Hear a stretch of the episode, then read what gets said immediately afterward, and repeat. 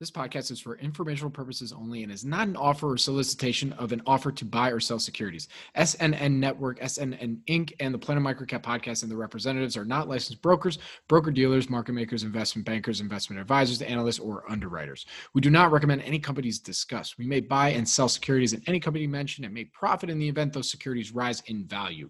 We recommend you consult with a professional investment advisor, broker, or legal counsel before purchasing or selling any securities referenced in this podcast podcast.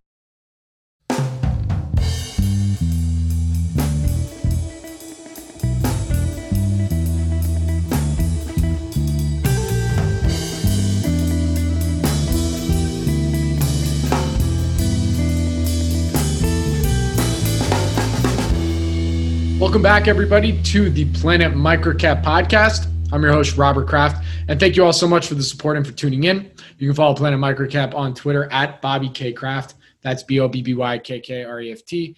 You're listening to episode 139. If you have any questions or comments, please feel free to tweet at me or shoot me an email at rkreft at snnwire.com. And when you do get a chance, if you like what you hear, please rate and review Planet Microcap on iTunes. It really helps provide feedback for me and spread the microcap message. Now uh, we're back. I'm back from Palm Springs, and we have a full week of podcasts available for you. Uh, just yesterday, we published the latest episode of Avoiding the Crowd with Maj Soueidan, where we actually continue the conversation that we had in the previous episode about Form 4s and insider buying. In this episode, we take it a little uh, another step further by discussing three stocks that had some heavy insider buying last week. So go check out this episode on Apple, Spotify, or YouTube, and also on the website on Podbean at avoidingthecrowd.podbean.com. On the next episode of In the Market Trenches with Gary Reeby and Eric Fure, we tackle some. We actually tackle a similar war story theme covered on here uh, before. Think of this as kind of like a Time Kills All IRRs Part 2. Uh, it's a really interesting story that you'll be able to also hear on Apple, Spotify, YouTube, or Podbean at inthemarkettrenches.podbean.com.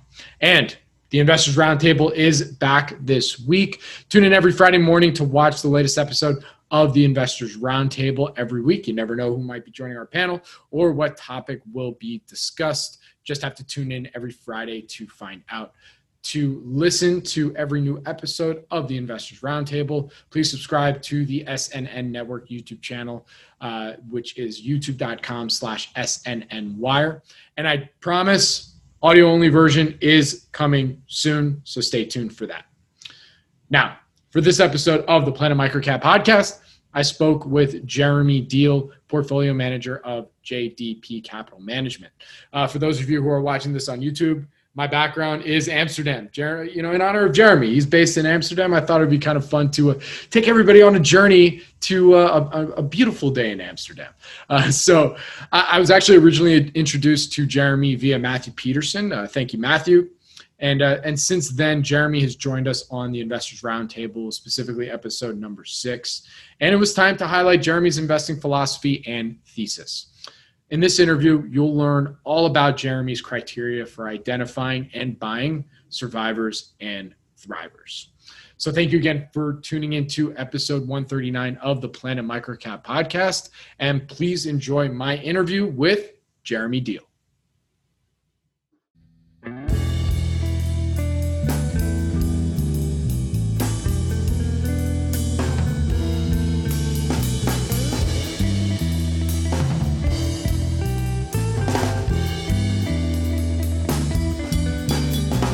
Back to the Planet Microcap podcast. I'm your host, Robert Kreft, and I'm really excited for our guest that we have for you today. He's coming to us all the way from Amsterdam, hence Amsterdam. In fact, I think he sees this on his walk every single day. And so, uh, w- without further ado, I got Jeremy Deal. He is the founder and CIO of JDP Capital. Jeremy, thank you for joining me today. How are you doing? Yeah, thank you for having me. Yeah, it's nice I, to be able to come on here one on one. I think the last time we did, I've watched so many of your episodes or so many of your shows, and I think the last time, last couple of times we did this, I was part of a group. So it'd be nice to have a one on one chat here. Oh, absolutely. I'm so excited for the topics that we're going to be covering today. I think it's it's very very timely that to say the least. And and you know, I wanted to make you feel more at home, you know. Look, I appreciate you know, that. Yeah. When we're on the round table, you know, I get, you know, we can get crazy with our backgrounds, but today I figured, you know, I'd come to you. That's what we can yeah. do virtually now. I'm glad you didn't put San Diego behind me, uh, behind you, because then I'd really be missing home. So at least uh, I'm seeing what I see every day hey, as a graduate of UC San Diego, I, I would be just tor- I would be torturing myself too. You know, I, I miss surfing blacks like none other. It's too much fun. But um, let's start off, man. Uh, you know, yeah. Let, let's start real quick with your background and and really when and where did your passion for investing begin?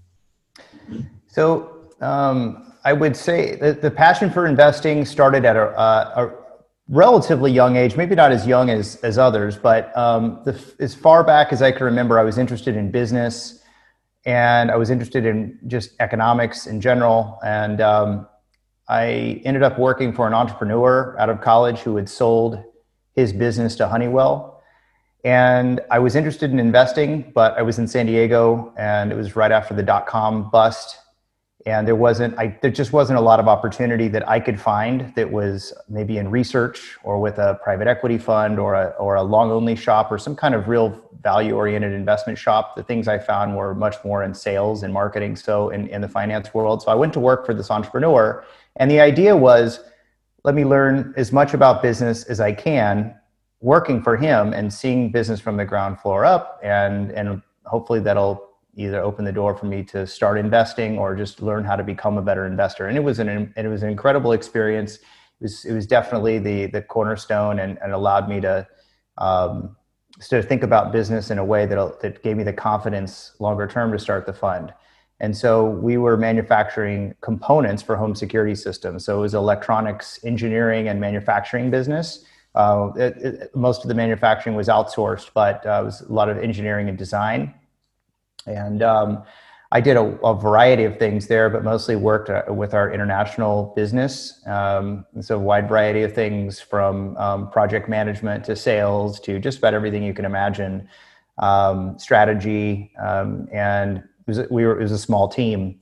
And then, about a year and a half after working for this group at Honeywell, um, he invited me to go and, and, and go with him in a startup um, and so that was a little bit of a crossroads because I had planned to try to find a way to start investing. Um, and it wasn't clear how I would go about doing that. I explored business school. It just wasn't a fit for me. Um, and he, you know, offered me a position to kind of help him start this. Me and three other guys that that had we had worked together to start this business, and um, so started a business competing with the business we worked for originally at Honeywell that he had originally sold to Honeywell. Um, and so that was an incredible incredible experience. We grew it really quickly and ultimately sold it to private equity. And after that exit, um, it was my, the opportunity for me to to leave and and start investing full time. So Jeremy, I you know I have to follow up real quick. I mean, yeah, you know, you said you're while you're working on these and doing these entrepreneurial activities and going and work for these various companies. You know, I, I'm assuming that you were doing some sort of research and trying to even figure out maybe what your investing strategy is, or oh, maybe even doing some. So yeah, you know, so I had started. You know, I had read. So I guess let me back up. I was kind of living uh, two lives at once. During the day, I would go to work for this entrepreneur um, right out of college, and then at night, I was studying everything I could get my hands on around investing. And so it was it was Buffett, it was the Intelligent Investor, uh, it was learning how to read 10Ks. Um, it was even as far as you know, looking at private businesses that were for sale. I actually signed up with with um, about five business brokers in California, and just begged them to send me the prospectus on businesses that were for sale. Um, some of them I actually been considered trying to find a way to raise money to buy. I looked at, I ended up looking at a lot of businesses, um, public and private, while I was still working. Um, you know, and and so uh, it was it was it was a it was a rough time because I wasn't a typical kind of 20 20 something year old. It was it was uh, all day and all night, and I had introduced myself to uh, a couple of value managers, larger value managers, who had kind of given me that same encouragement. And one of them had told me, look, you're either born to do this or you're not. It doesn't matter if you have a CFA, it doesn't matter if you have an MBA or a PhD or whatever. Either you can throw the ball or you can't. And so the best thing you can do is just, you know, you've got 24 hours in a day and, you know, just just maximize all those 24 hours because, you know, I wasn't married, I didn't have any kids. And so that's what I did. I worked during the day and then I worked at night on on just being fascinated with investing. I took what ended up being hundreds of, of, pages of notes on everything I could read. I, I got in touch with not just business brokers, but even later on, uh, investment bankers to look at much larger companies for sale, like companies with over 5 million in EBITDA. And I was just studying the pitch books and I would, and I would have questions for them. And, and they knew I wasn't a potential buyer. I, I said, look, I'm a 20 something year old and I'm super interested in everything investing and I want to understand why this business is is being auctioned off at this price versus the public company is at this price. And so um, I would say I was it was heavily involved in looking for my way, uh, either to you know, and, and it was always a blend of public and private investing. But Buffett and and you know, my my first I, I went to Berkshire Hathaway for the first time. Uh, I probably was I don't know in my maybe my late yeah maybe like mid twenties maybe twenty four or something twenty five and um, you know, it just it, everything sort of came together for me at that first Berkshire Hathaway meeting, and I, I spent the time uh, meeting with a lot of the the, the private the fully owned companies. So the CEOs were on the floor. At the time you could walk the walk the floor during the conference and meet the CEO of of you name the business was just kind of hanging out there and so it was at the time, my, my questions were more so for those people around, hey, what was the multiple Buffett paid? What was the compensation? How, what is it really like working for him? And so I was, um, it was always trying to understand and make that leap th- between public and private investing. Got it. Okay. So then, so real quick, then made the exit and then you started JDP Capital. You know, what was the, what was the philosophy and strategy? Yeah, the first iteration of JDP was actually just before the, well, I guess just as the financial crisis started. And it was, the idea was to do more private equity. And I thought that I could buy divisions of distressed publicly traded companies for cheap because in the 90s that was a that had that was an interesting way to, to make money. You could basically cold call cfos and and and biz dev people at these at these big public companies and say hey i'm a private equity fund and try to negotiate a division for a cheap price or for even a seller note. And so some really famous private equity funds were started that way and so I thought that, hey, this is the financial crisis. I can build a model to find really distressed um, public companies, especially small caps. And I, I know they need capital or potentially will need capital. So why don't we try to buy some divisions or just get them for free? And so I made offers on I looked at a ton, a ton of divisions of, and they were really, really low quality businesses. They were, you know, the businesses themselves that were publicly traded were relatively low quality, but then the divisions they were divesting of, or because they had to divest to sell something, were just terrible.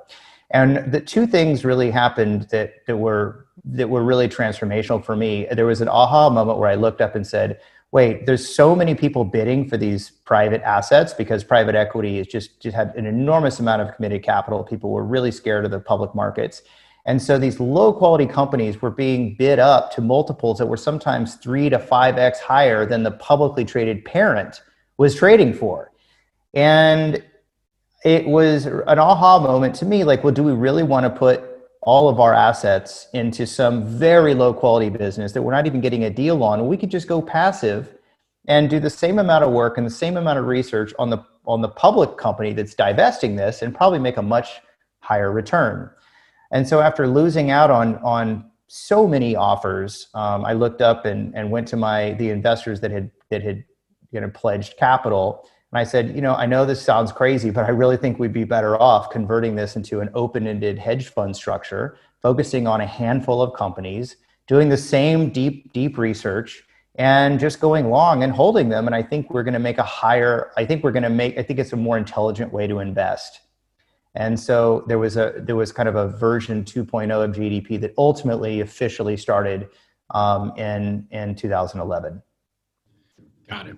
All right. Well, you know, this is a perfect segue to our really our main topic that uh, that you know we we discussed wanting to to really talk about today, which is this idea of your JDP's and your concept of investing, which is really focusing on survivors and thrivers. You know, um, right and and as you said it's backed up or we said this offline it's backed up with endless data so we're not going to apologize for some of the data dump you're about to hear but it's yeah, trust yeah. me it's good stuff so you know I, so, and, and, it's probably not as quantitative uh, you know it, so so let me just start by saying, you know, the, the evolution of, of the fund. I mean, we're nine years old, so it start where it started is not where it ended. And I think I started like most deep value investors. I was, you know, interested in companies that looked really cheap, and that changed over time. And there were, you know, it all kind of came down to, I'd say, the first couple of years. Um, we looked at companies that you know mean reversion ideas. So companies that were trading for three times and we thought they were worth five times whether that was revenue or earnings or ebitda whatever it is. And we were for and, you know that at that point with that kind of hat on you were we were forced to sell that company. And so the first couple of years returns were amazing. Um, but what we started to, to what i started to notice was the ones that i would sell that were much higher in quality and had the ability to reinvest and grow were outperforming the next you know third and fourth iteration of me looking for those for those mean those mean reversion situations and I started really thinking about what is it about Buffett and and and value investing that that I think is the most are the most powerful. What are the most powerful lessons that Buffett and Graham have taught us after doing all this work and being super interested in value investing? And I think the first one um, was to look at a stock. And that came, the first two came from Benjamin Graham, which was look at a stock like you're buying the entire business. And Buffett talks about that as kind of the most essential lesson that he learned from Benjamin Graham. And the second thing that he learned from Benjamin Graham was in the short term, the market is a, is a voting machine, but in the long term, it's a weighing machine. And the, and the final piece came from Buffett, which was on concentration, which he said something along the lines of uh, uh, diversification is great for preserving wealth, but concentration builds wealth. And I thought, you know, if you put those three together, what I'm doing which was trying to, to buy, to look for cheap companies and sell them, has nothing to do with the way that these successful investors, or at least Buffett or other successful investors that I was interested in, had really done it. And it was also trading, look constantly looking for new ideas wasn't really a fit for my background and my personality. I wanted the opportunity to be able to dig in deep, own it, know why I own a company for a long period of time. And so we made that transition to looking at companies um, that we could own for a long period of time, even if they were fully valued, even once they had become fully valued. We started thinking about, you know, there was a lot of fear that every that the market. Eh, it's always been fear that the market's always valued over. Oh, oh, you know, so going back to 2011, people were fearing the double dip of the recession, and then the European financial crisis hit, and then in 2000, there's always been an enormous fear of a correction, and you know, when you own a company that looks statistically cheap it seems obvious that you'd be able to go back to your investors and say, look how cheap it is, guys. Just don't worry about it. It's cheap, it's cheap, it's cheap, it's cheap. But we know that if we apply those so kind of Buffett-esque rules, that that's probably not the kind of business that he would want to own. And second of all, you need to know why you own the business and have a have a real margin of safety and and why you have you know your the foundation for why you have a multi-year view in order to continue to own it after it's seemingly fully valued. So that led um, us to start studying and looking at data behind companies that had really outperformed the market over very long periods of time. And so one of the things we, the, the, the most important metric that we started, or, or so, so what I think one of the screens that we started running that we thought was interesting was to look at companies from peak to peak. So looking at the whole data set of companies that um, assuming that you would bottom at the absolute peak of a, of a major cycle and held them until the next peak. So you're completely ignoring this kind of tragedy that happens between a peak and a trough. And you looked at the companies that between these mini peaks, uh, going back as, as far as we go, I think we went back to the 1940s, so we, we didn't have enough data to go back even further.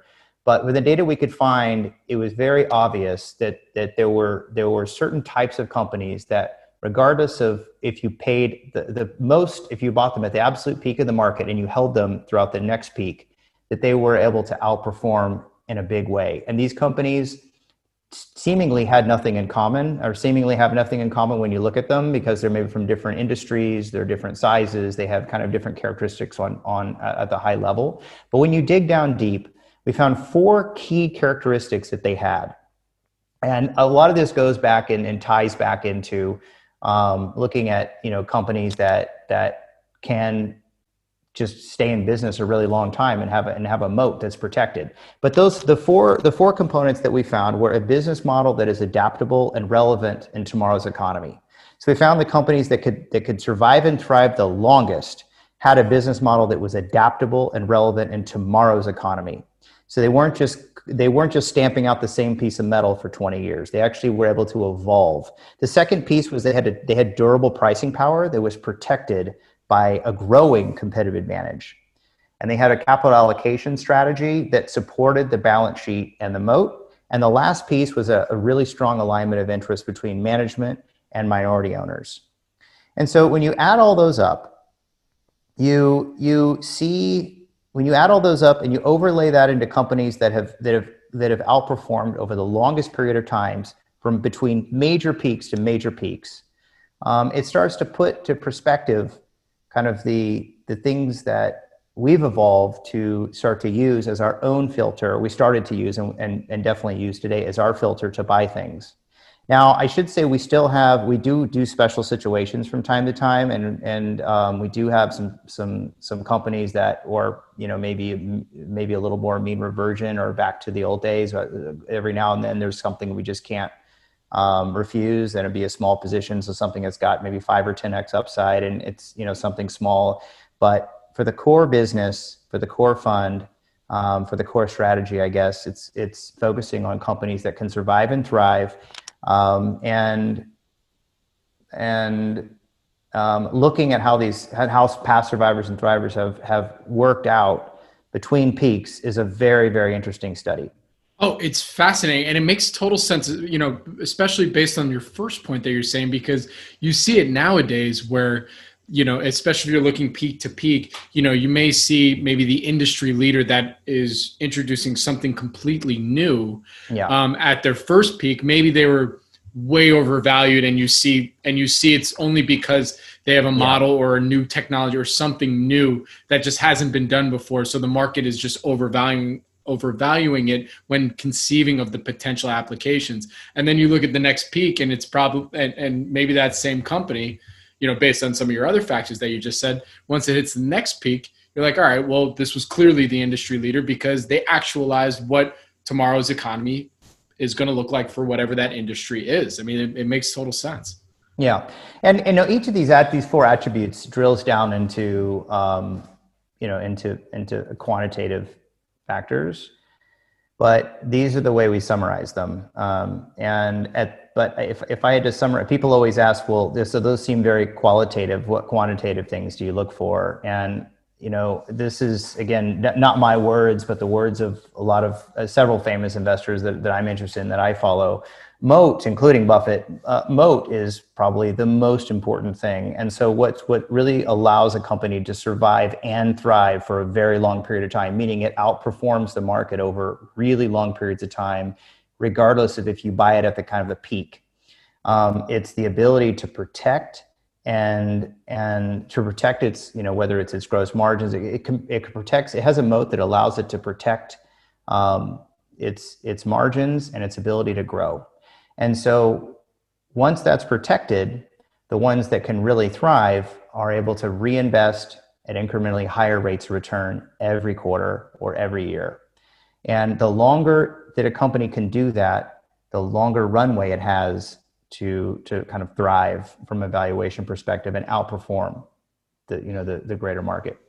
So then, what's stopping you? Let's say in your strategy, and I, I'm sure this might be my my patented dumb dumb question of of our interview, is what what's then stopping the strategy from, you know, how do you how do you de-risk it in the sense that all right, you may see yeah. a company that's trading at its peak right now. I am not going to name any names, but I'm sure yeah. we can say a few, uh, right. but uh, that that are already trading at a certain peak but maybe 10 to 20 or even 15 years away from really yeah. see actualizing what it's being valued at today? You know, how, how do you stop yourself from well, making those the yeah, falling into those w- traps? Yeah, I think you're absolutely right. I mean, there needs to be, you know, there's no business that's worth more than its present value of future cash flows. So that's first and foremost. Um, so you, you do this is a business and, and I recognize I don't have permanent capital and I can't necessarily top tick something and, and knowing that it's going to go down for the next you know 15 years and then somehow miraculously come back at, at you know and be a you know a 10 bagger or 20 bagger in that those last you know three years of a I don't know a 20 year run or something. Um, and and you know and that's the hard part about not having permanent capital. But I think it's the essence and the way we think about a company um, it's more of a guiding principle than reality. And you know, the the goal is with such a concentrated portfolio to just be really close to these, to really close to everything we own, and and every day is spent trying to learn more and become smarter about those companies.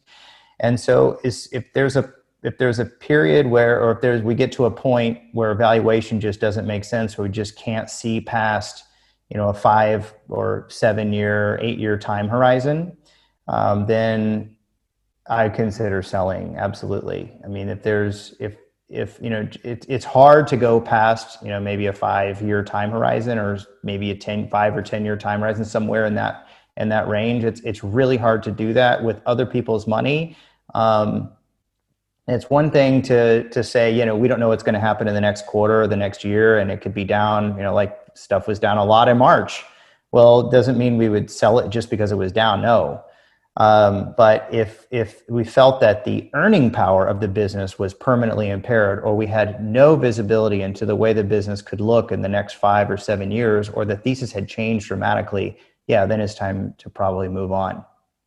And and by and we should also probably clarify this idea of peak to peak because I mean, if we're talking peak to peak just from a macro perspective, even if you're look you might even if you're looking at an individual name, it might not that name might not actually be correlated with the peak of the market either. You know, Absolutely. You might, no, that's right. True. You know, so so you could be looking at that at, at from a macro perspective, but then seeing quality businesses that you know maybe still trading uh, you know well above their 52 week lows, but not not continually hitting new 52 week highs. You know, as the market continues to go up. So there's a little bit of alpha there as well.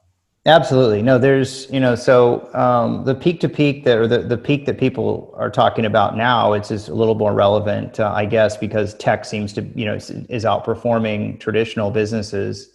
Um, people talk a lot about dot com and it wasn't but a couple of years ago that, that, the, that the peak people were talking about was the 2007 the, the october 7 2007 peak which was the peak before the financial crisis so um, we had done a lot of work on that peak to peak and published results of companies that had outperformed and and and um, the, and also the inverse of that companies that don't meet the survivor and thriver criteria that were were cheap then and then and never really recovered and, and continued to underperform the market for for really long periods of time.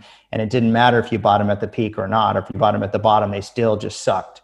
So um, now the the focus i guess is is a little bit more on this dot com peak um, and you know the same principles apply and actually it's an even more dramatic um, story of peak to peak uh, depending on how you depending on how you want to look at it.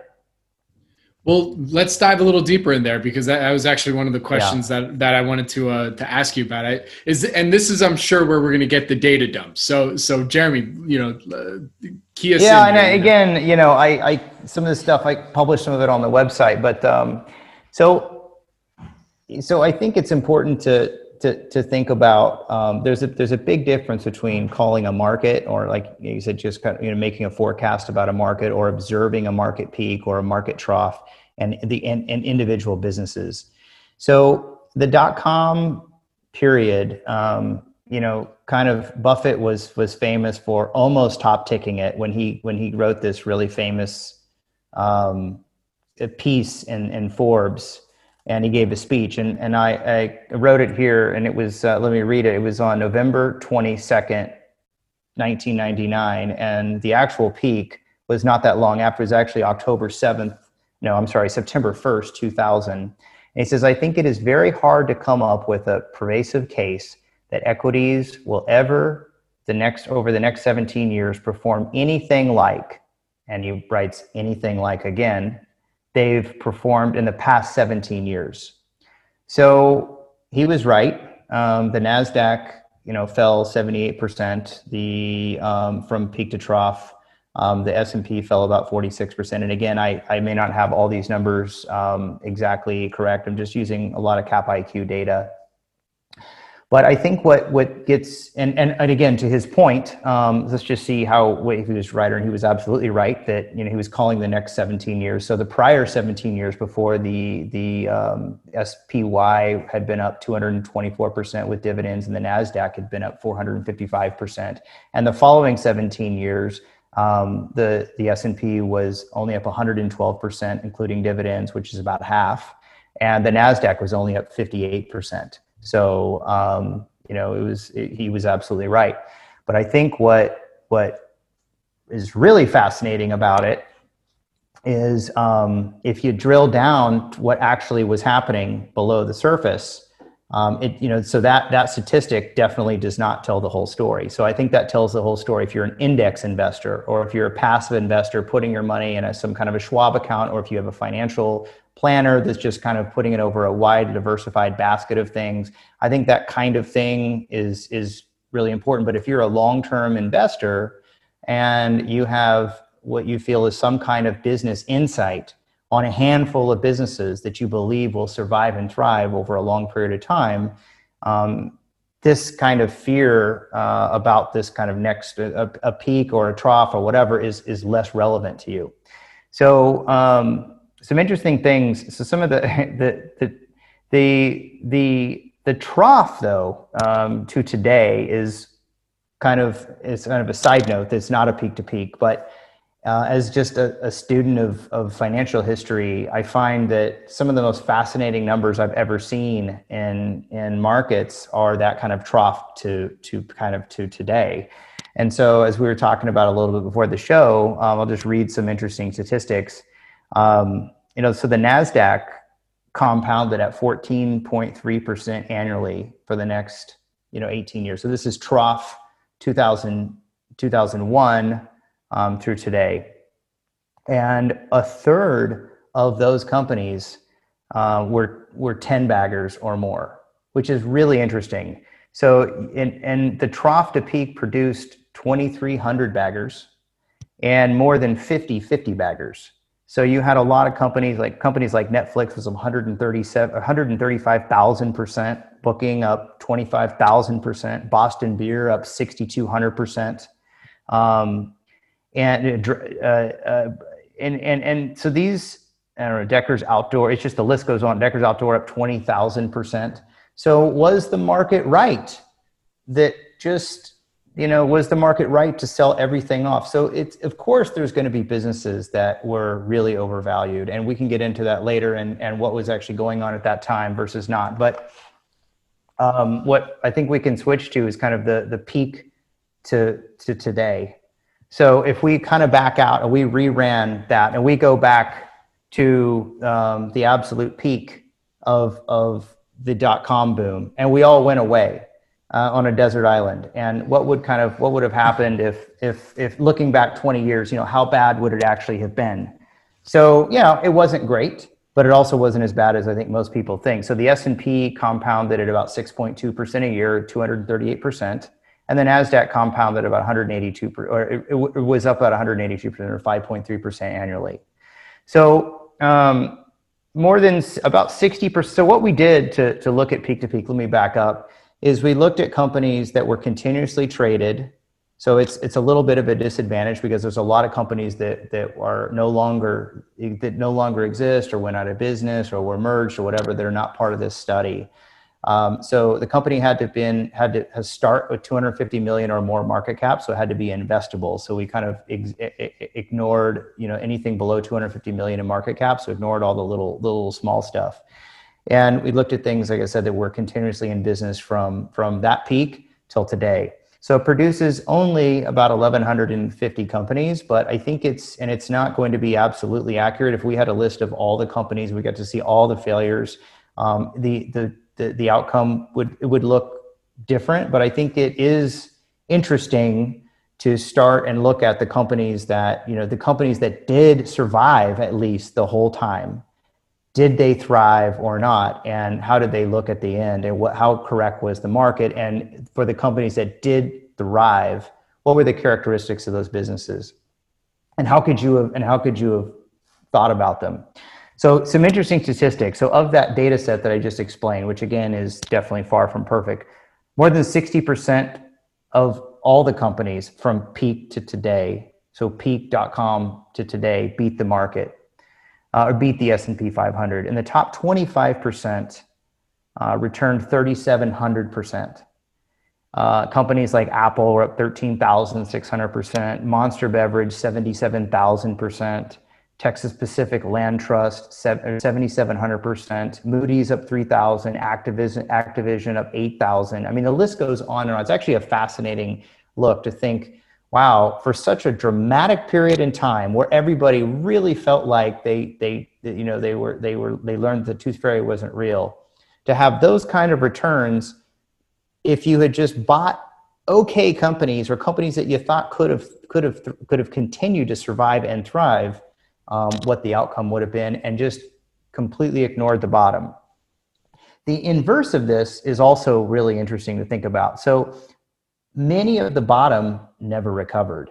And the bottom, I think most people think, well, these must have been just been shell tech companies or or kind of remember there was this documentary called dot com or something. There was a documentary yep. about a startup that busted, they raised a bunch of money and it went to zero.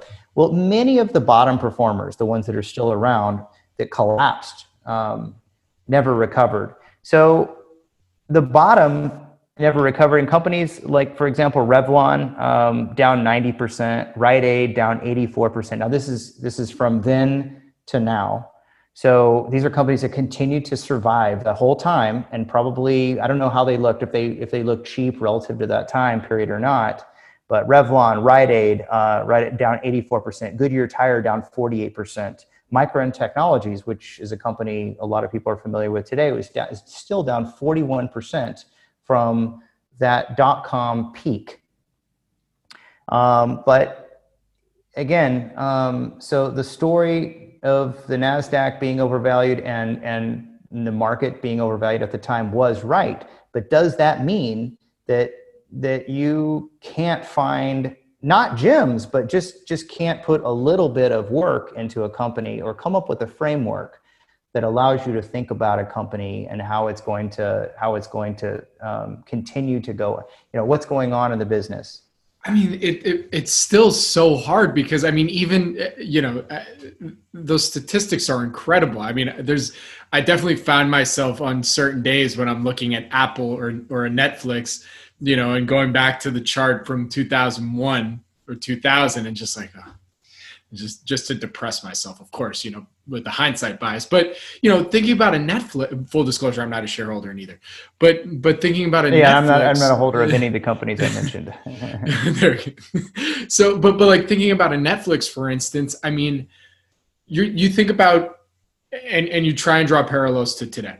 You know you think about a netflix right. at the time. Like i remember being a subscriber to netflix and getting the dvds every I forgot how often they came or was as soon as you sent them back, right? Like how could you have possibly thought that okay, they're going to eventually change turn this into a streaming streaming business? I mean, being yeah. that I was a user at the time, I guess I could have seen it. But then when you take the next level and think about the economics of it, well, how are we going to think? How are we supposed to think that that was eventually going to be successful and then convert that yeah. into having all this cash to then invest in their own content. I mean it, yeah. you, you almost have to be a futurist let alone an oracle. Not necessarily. I, I, think that i think that what i've what i've what this recent dislo- what this recent kind of market market um, I don't know, volatility or what covid has has really surfaced for me looking at at peers and and just generally market participants most people don't really know what they own. Most people um, just you know t- traditional value matrix around balance sheet and income statements and and and whatnot. I mean, they they're a fit for mature businesses, and that is you know looking at a company's financial matrix is a very small step. And I think it's a very important step to understand how a business makes money and how they will make cash flow in the future but it is nowhere near the end of the work that that I think a, a business owner investor somebody that's following these Buffett rules, somebody that's thinking in terms of buying a stock like they're buying a whole business. And I think I would put it back on on other people. I would say, you know, people that that think like that, I would say, look, if you were truly, if you're really a value investor and you hold those values true, that you're buying a stock like you're buying a whole business, you mean to tell me that you would just buy any business just because it was cheap? And most people, if they said yes, they don't have any experience buying and owning companies. They don't have any experience uh, with with buying and holding a company for a really really long period of time that they where they don't control the cash flows and they're not being paid on distributed cash flows or IRR like a private equity fund did, because if you let price dictate everything you do, the best case scenario is you'll have to trade a lot. That's the best case scenario. The worst case scenario is that you end up generating a probably a high tax bill, but you, the, the, the, well, I'd say the typical case is you'll end up underperforming the longer you go out. And that's why you see a lot of, a lot of managers, a lot of fund managers, when you get out really long, like 20 plus years, they just can't beat the market. And it's because there's an over reliance on the past financials. And so I think the question is maybe you couldn't have, maybe, but, but there are people that, that were deep enough into Netflix and understood what was happening in the business to to make that kind of bet because it's a Netflix in and of itself is a fascinating story and there's a lot of a lot of work that's been done out there. There's a lot of podcasts on the history of Netflix and and Reed Hastings and how it worked and the different iterations of the business.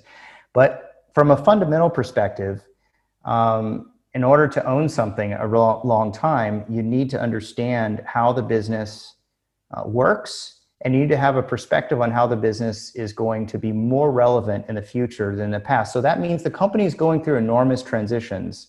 And so instead of focusing on how did, what did the earnings look like this quarter, I think it's important in order to do this kind of investing. And I'll say there's people that are making money. People can there's people successful doing all kinds of there's all kinds of styles that work, right? There's global macro guys that are successful. Yep. There's short funds that are super successful. There's you know day traders that are successful there's all kinds of stuff but but to to to be a concentrated investor in companies with a five plus year time horizon does require a lot of work on understanding what's happening in the business and, and, and what's happening in the sector. And it's a full time job, and um, it's not as simple as just screening for past numbers and extrapolating them into the future linearly, right. especially.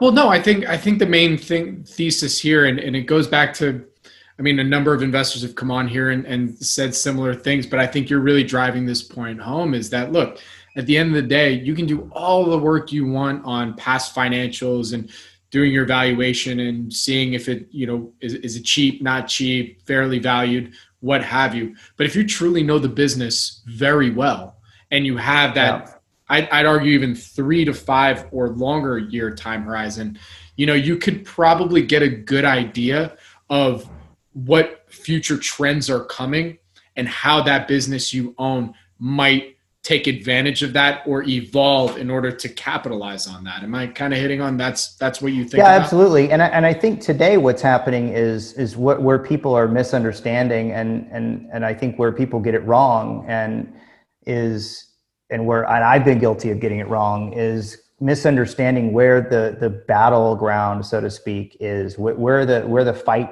is actually happening. So um, you look at two businesses and you may think that it's all about, for example, I don't know, just selling advertising, but in fact, it's something different. Um, and so where the business, where the business, where the battle is being fought is is evolving all the time. It's never as simple as I stamp a widget out, I, I invest in a widget, I stamp it out, I sell it because um, those business mo- business models are constantly changing. The way we buy things, the way we interpret things, the way business is done, um, the digitalization of the enterprise, all of this is changing so rapidly that you need to have a view on that. And so, just sitting back and just assuming that everything just mean reverse back to the way it is or was is i think uh, uh, you know a recipe for for maybe not failure but it's a recipe to underperform I mean, you know, not to bring up a name that you own, but I mean, you've talked about it previously on on other roundtables. You know, we were talking about your investment in Spotify. You know, yeah. just look, just just looking at that as a, as an example. Full disclosure, I'm not a, a, shareholder, but just looking at that as an example. I mean, I, I, I was a subscriber to Spotify just for having access to all this music, and now you're yeah. seeing the huge pivot into podcasting. You know, every one of my yeah. shows is now uploaded on there, and they're allocating a lot of capital to develop original shows and buying Gimlet, buying buying uh, the Ringer. I mean, it, it's it's it, it, you know that that's a perfect example. Spotify has been an investment of JDP for, for I don't know, maybe uh, I don't know, just shortly after it went public, um, and the stock was flat for a long time. Um, it went public with a and just a you know in, in, a way that just allowed people to just start bidding on it. So they didn't do a typical underwriting process which I and I, I, also admire. You know, the, the founders didn't sell any stock into that, and they didn't use the IPO to raise any money because they've been self funding for a really long time. But um, Spotify, like like all of our core investments, um, have the luxury of reinvesting 100% of their gross margin back into the business and incrementally higher rates of return than they did the year before or the quarter before. And we're attracted to Spotify because we're seeing that not only is the user base growing, but uh, globally, and they are such they're such a, a, a leadership position over the competition. But it's not just that. We felt like the we're seeing that the, the, the that the users are spending uh, subscribers are spending more and more time um, on the app than other than than the competition. So I believe today the average Spotify user spending 25 hours a month on the app, and that's continuing to grow as they add more services and add more value, uh, like podcasts. So, um, you know, Spotify is absolutely an example of a company undergoing a major transition. Um, the way they started in the original business model is simply music streaming and sharing that revenue and paying paying the paying the, the, the big the big labels for for the music for a license is not at all the way Spotify is evolving to or is looking. Yes, they'll continue to pay for music, but um, you know the the value you want to own the company that controls, as Ben Thompson says, controls the demand, not the supply. So um, with with you, you want to own the company that controls and determines who is listening to what, uh, because that is ultimately the person that can extract the most value. And, and we call it kind of the rail, the railroad of, of audio. And so I think people will be surprised of since, you know, of, of the number of businesses and opportunities that they can build on top of that user base as time goes on to um, increase pricing power. And because at this point, you're just adding so much value to your life um, that it's just harder and harder to say no. Um, and yeah, so I don't need to go on and on about a pitch on Spotify, but, but no, no, of, of course, and, and that was, but, and, but, but I do think it's it's an absolute. So we do see it as a survivor and thriver, and it's one that we're not concerned about. Um, you know, at any given point, whether the stock is at 100. I mean, I think we paid 113 or 115 a share or something. Whether it's now 280 or whatever it is, like it's we're, we're looking out over the next um, five years and we see a company that is only scratching the surface at what is possible in audio. Um, and we also see a company that just has really no competition, even though it feels like you can, oh, I can stream this music on, on Apple, I can stream this music on, on Amazon. But those are just, those are secondary auxiliary businesses that are just streaming catalogs. They're not focused on kind of owning that what we call the audio railway and um, I think people are going to be again. I think people are going to be surprised about the opportunity that's it's it's already unlocking um, for not only margin expansion but just just growth um, and the flywheel that that's starting there. So it's a survivor and thriver and one that we want to own, whether the price is 280 or whether the price is 50. Um, we're we're really excited about what's happening in that business.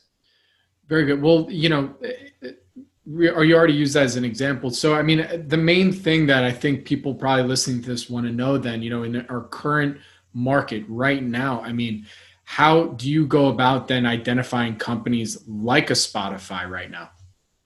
So it's it's really hard. Um, we only have a handful of portfolio companies.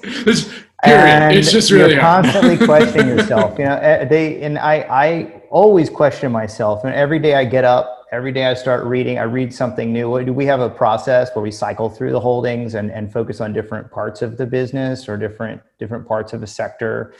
Um, and yeah, you, I don't think you can be in this business and not constantly second guess yourself.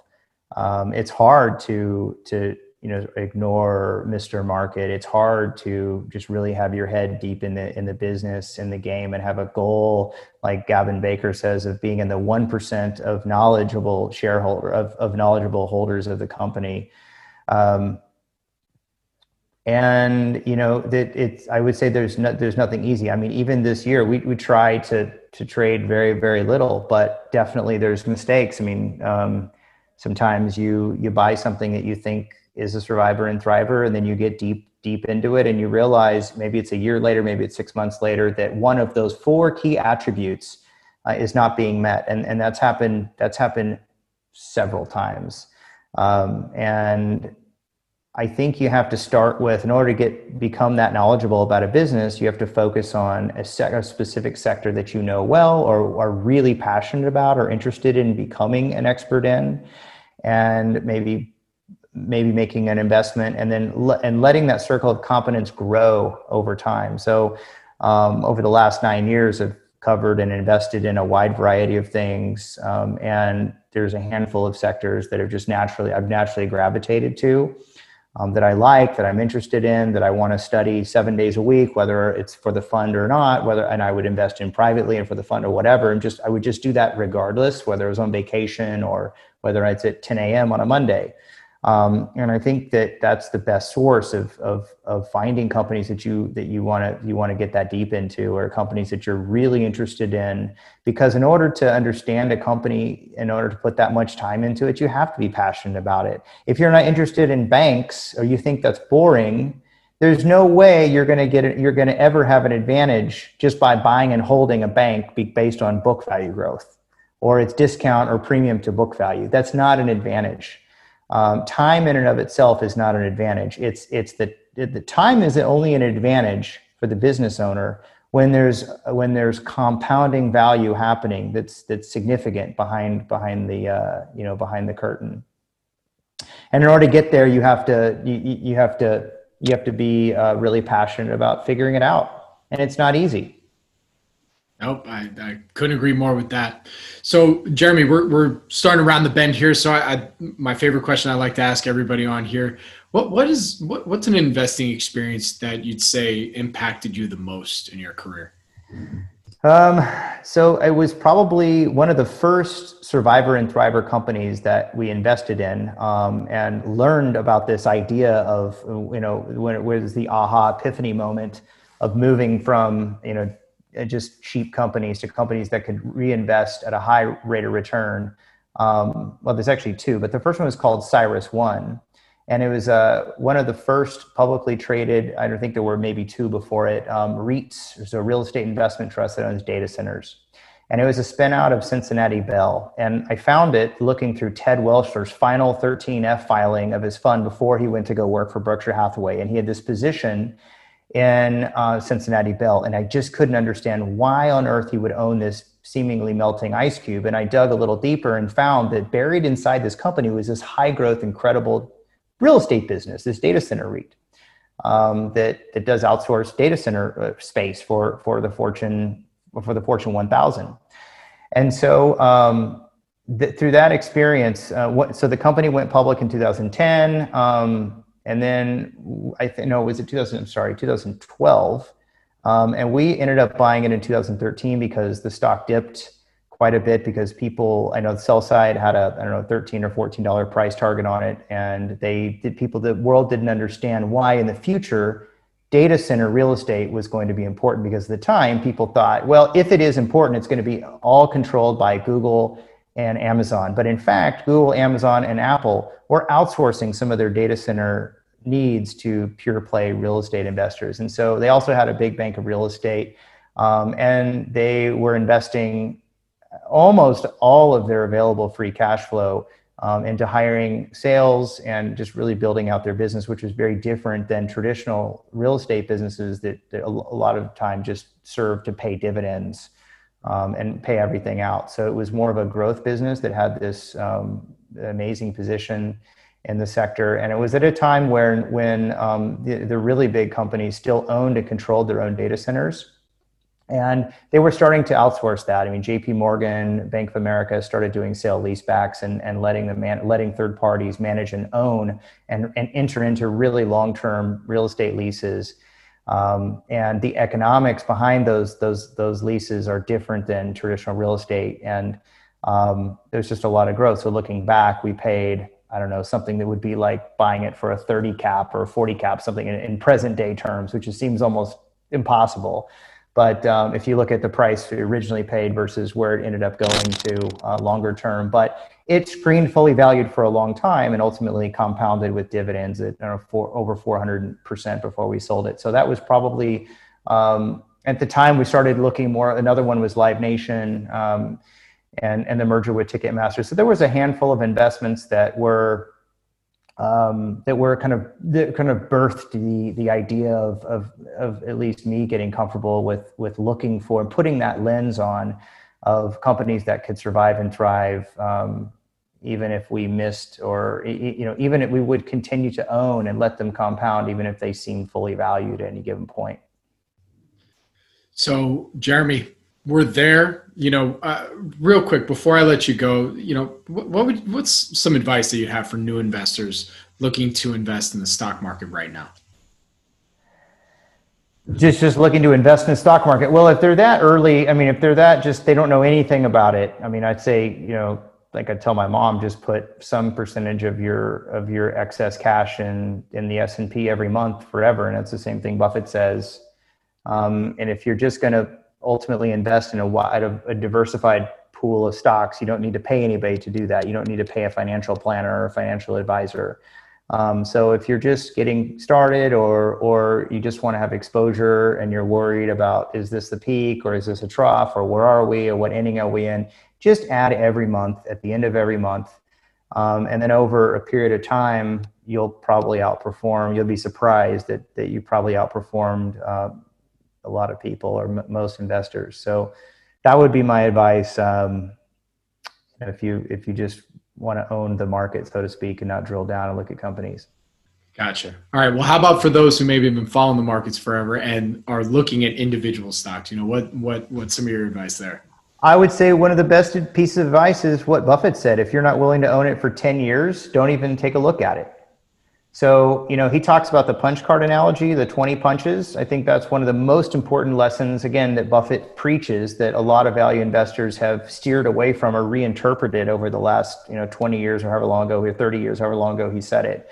But, you know, some of these are really timeless and important, uh, really important things to think about. You know, if you only had, if you could only make 20 investments over your lifetime, would this one stock I'm looking at make the cut? And so, if you're really going to make, if you're going to do the work and you want to invest in individual businesses, the most important thing is to think like a business owner and to think um, in terms of, you know, I'm buying this stock because I'm buying this, I'm looking at this stock like I'm buying the whole business.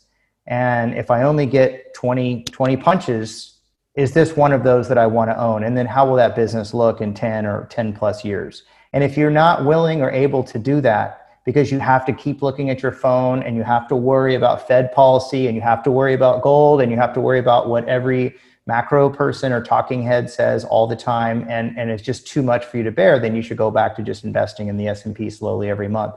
But if you really can can find conviction in something that you want to own for 10 plus years um, that would be it would be you know kind of listening and going reverting back to those original buffett um, principles on looking at a stock like you're buying the whole business and what does that mean if we're buying the whole business and not selling it? Because at some point it will become fully valued based on interest rates and based on its sector at the time but you still have to own it. So if you still want to own it fully valued uh, because it's something that you are fascinated with and believe in i think that's the the hurdle that that uh, stock should have to achieve before it makes it into your whether your personal portfolio or us as a fund Well, Jeremy, with that, where can my audience go and find you on Twitter and social media, as as well as for more information about JDP Capital? Yeah, so jdpcap.com, and uh, you can sign up for our. Um, we have monthly updates, not performance updates. Where we send out something, uh, a little newsletter called. Uh, um, what is it called? I don't even remember now. It's called uh, Worth a Look. So it's an interesting curated, mm-hmm. something that. curated that we've come across um, about one of the industries that we're following or we're invested in. So we do a little write up, and it's maybe a video or an article that is um, out of the way and, and maybe less known, and then our, our, two cents on it. So we do send that out once a month. So if you go to the website and sign up, and you also get our our quarterly and and um, you know our, our quarterly uh, performance as well. And on Twitter, I'm just uh, Jeremy Deal. So at Jeremy Deal. So pretty original. Perfect. All right. Well, Jeremy, dude, uh, thank you so much for taking the time today. Yeah, and also, yeah. I appreciate you uh, uh, delaying 15. I, it's my first time back at the office in a couple weeks, and I guess LA traffic is now back. So I, uh, I, I, I, back to the office. Yeah, yeah, right. Well, real quick again before I let you go, do you own other than Spotify, which um, you've you said that it's in the fund? You know, do yes. you own any of the stocks that you mentioned? Uh, no, I do not. Today? No, I do not. No. Perfect. All right. Well, now I can let you go. Go enjoy and, the rest of your day. Is, yeah. If, if, listeners are interested in looking at any of the peak to peak, we have a breakdown of it. If, if they send me an email to the to the website, happy to send you um, any of the data that I mentioned here today, or any of the peak to peaks from the past that we've looked at. Um, uh, just just send me an email. Perfect. All right. Well, Jeremy, now I can okay. let you go. Go enjoy the rest okay. of the day in Amsterdam, and uh, I really appreciate you uh, okay. taking the time. Thank you. Bye. Thank you. This podcast is for informational purposes only and is not an offer or solicitation of an offer to buy or sell securities. SNN Network, SNN Inc., and the Planet Microcap podcast and the representatives are not licensed brokers, broker dealers, market makers, investment bankers, investment advisors, analysts, or underwriters. We do not recommend any companies discussed. We may buy and sell securities in any company mentioned and may profit in the event those securities rise in value. We recommend you consult with a professional investment advisor, broker, or legal counsel before purchasing or selling any securities referenced in this podcast podcast.